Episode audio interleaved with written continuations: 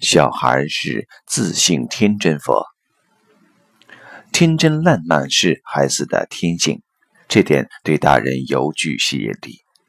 究其缘故，主要因我们的机心太重。这些机心是为自己图些什么的用心，它的出现本在解决生命中的一些问题。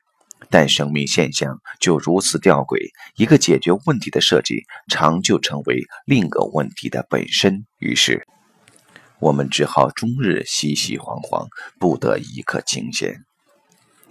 孩子就不同，他活在当下，事儿来就接，事儿过就算，饿了吃，困了睡，倒真像个闲道人。所以，过去禅宗说悟道的人是自信天真佛。一个习禅者，若孩子看了不敢亲近，即使神通盖世、机锋在立，终究称不上是个悟道的人。也就是这样不沾不粘，孩子的精力才会无穷。过去曾有人做过这样的实验，请一位十项运动全能的铁人，要他学孩子动作，孩子跳跟着跳，孩子躺跟着躺，孩子跑跟着跑。按理说，大人的体力是孩子的几倍，这应该都不成问题。但不到一两个小时下来，累倒的却是大人。所以如此，一方面当然是因为小孩子处在生命出发的阶段，体力的补充较快；但另一方面也由于他不粘不粘，事过境迁，不像大人瞻前顾后，沾染了过多的羁绊。禅宗有一公案。谈到有人问一老宿：“施捉象用全力，抓兔亦用全力，未审全的是哪个力？”老宿的回答是：“不欺之力。欺是机心，是算计，是估量。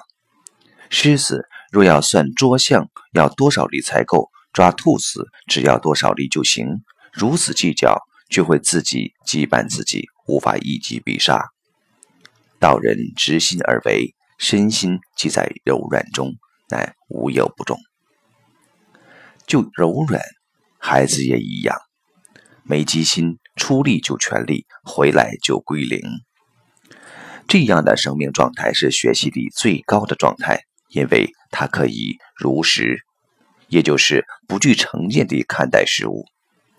孩子心柔软，根骨柔软，而大人身上。多数时候能见到的硬骨，不是风骨，则是成见的累积。禅常以未参禅前见山是山，见水是水，即至后来亲见如实，有个人处，见山不是山，见水不是水，而今得个修学处，见山只是山，见水只是水，只属生命的境界。生命中真正初始的见山是山，见水是水，就是小孩的世界。它固然与道德还来无别事，庐山烟雨浙江潮的超胜回凡境地不同，但仍有寻常大人世界没有的风光。也因此说，一个人大人者不失其赤子之心，倒真是个了不得的恭维。而这赤子之心。并不应如平常人所想，只是天真冲动，更要有他一份未经污染的直觉才是。仔细观察小孩的世界，会让大人惭愧。试问，我们有多久没有像小孩般开怀的笑，尽情地哭了？